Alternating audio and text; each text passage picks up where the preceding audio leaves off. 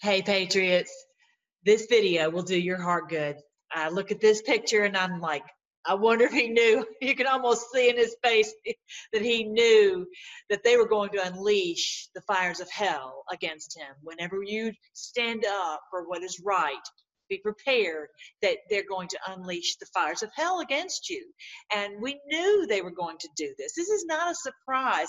It's just so hard. You know, you may know what you're going to go through is going to be a difficult thing, but it may, it still makes, knowing it doesn't make it less difficult. It was just, it's been difficult, but he is going to be um, uh, confirmed. And, uh, don't worry about it. But I wanted you to hear Dr. Steve Turley. I've told y'all many times, I've told you many times how much I love his his channel. And I'm telling you, he went, he waxed so eloquent at talking about this, as well as not only what they were doing to him, but also how it has really coalesced our movement to say, enough is enough and we're not going to put up with this even worldwide that this was the clarion call to say we're not going to take it anymore.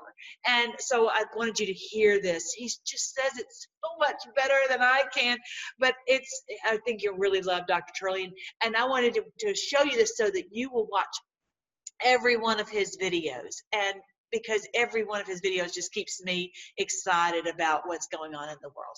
Because as he put it, this committee was not in the least, the Democrats in this committee were not in the least interested in truth. They, they were not interested, interested in what actually happened. All they were interested in was destroying this nomination, and that meant destroying this man. This man, not an idea, not an ideology, not a symbol, a man a husband, a father, a son. And so, over the course of the last 10 days, Kavanaugh excoriated what he saw as the unleashing of an absolute absurdity of allegations that accused him of forcing his genitals on women and even participating in gang rape. And with, with the mouthpieces of the moral zombies in the media all too willing to blast this farcical filth as factual in their 24 7 sleaze fests. And as a result, his reputation, his dignity, his life had been shredded. They had been forever tarnished and tainted, all without one shred of objective evidence to back up a single claim. We stand together, united behind Judge Kavanaugh. And this, to me, is what Judge Brett Kavanaugh actually did in his 45 minute opening statement. He united conservatives across this nation, and I believe across the world. And he united us because he spoke on our behalf. For Judge Kavanaugh's speech embodied the very righteous anger, the noble outrage that every single conservative feels every single day living in this politically correct, cultural Marxist, secular globalist world. We're living in an age where our conservatism is constantly laughed at and mocked and impugned and ridiculed by our political and economic and media elite. We can't go to bed at night without some Colbert or Kimmel caricaturing and taunting and sneering and jeering us and desecrating our most dearly held and sacred beliefs.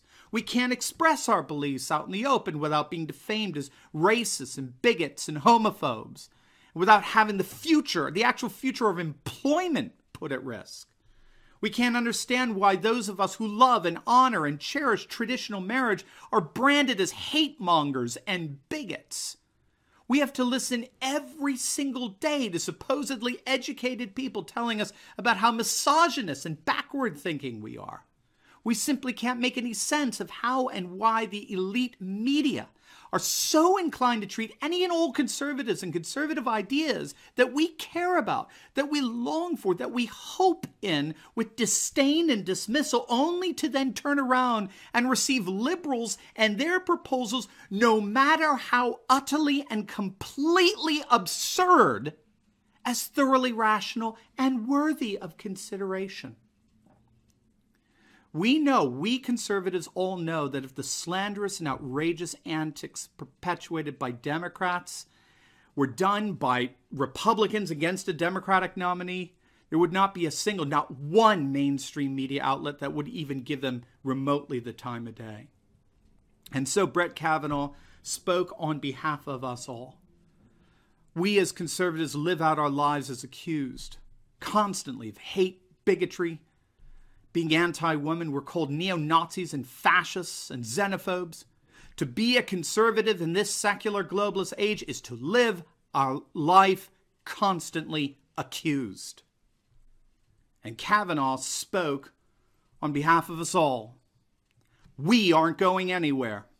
You can't intimidate us, and you cannot slander us and frighten us and manipulate us into silence and compliance to your own version of hate and bigotry and discrimination. I think the brilliance of Kavanaugh's testimony is that he effectively turned the tables on the Senate committee, particularly the Democrats there. They entered into that chamber thinking he was the one on trial, when in point of fact, his moving rhetorical eloquence put them on trial. He called out their farce, their honesty, their integrity, lack thereof. He called out the utter and complete and total hypocrisy of a Democrat led sham court actually questioning his veracity. Judge Kavanaugh exemplified more dignity, more virtue, more courage, more humaneness in his demeanor and in his public life than any single Democrat sitting in that room. They thought he had to prove to them that he was worthy of their vote. Turned out all he proved was that they were not even remotely worthy of him. And frankly, neither are we have a way with words, doesn't he? And you can feel his, you know, how he felt, and I think he he. Uh, we all feel the same way. Um, I have this wonderful vision. Remember that, that the verse that says, you know, that in the latter days of the Lord will pour out His Spirit on all flesh, that the that the young will dream um, have visions and the old will dream dreams. I've got a dream. I've got a dream. Not that I'm that old, but I have a dream of good men like Dr. Turley who are going to be teaching uh, in the universities. Oh, oh my goodness. I have a dream that all the judges will be like Judge Kavanaugh, Justice Kavanaugh, excuse me. He's going to be the justice.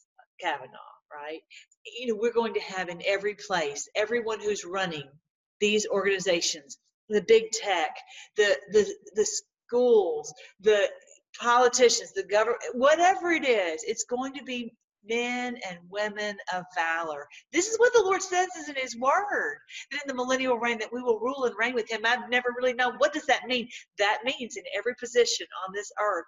I'm talking about Poland, Hungary, uh, Italy, wherever it is, in South America, be encouraged, people of Venezuela, be encouraged, people of Australia and New Zealand, be encouraged wherever you are, that the Lord is going to raise up you somebody in your area in every position it will be people running it who will do do righteousness justice and freedom and goodness and oh just i'm just so ready. I know you guys are too.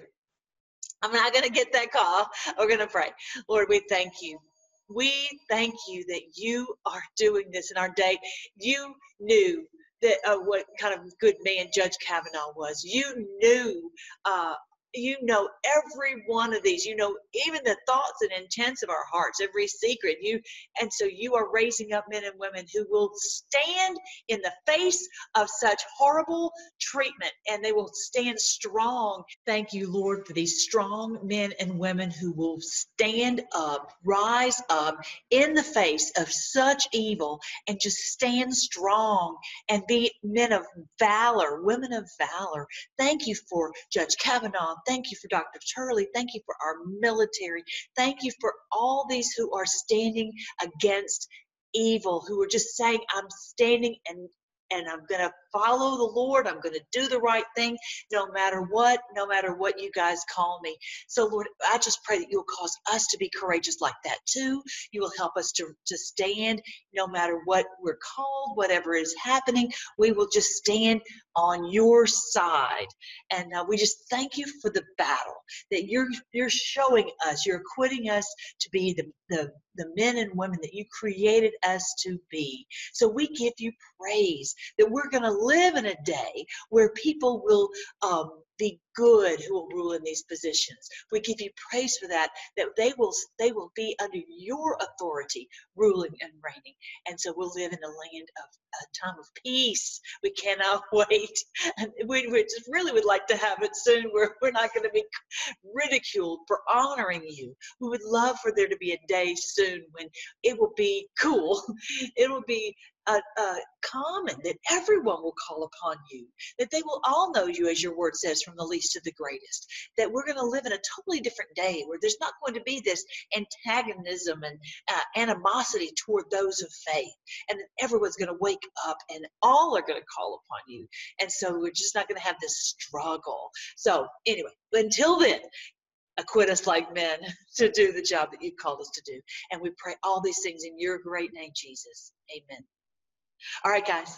I will talk to you later. Have a great day.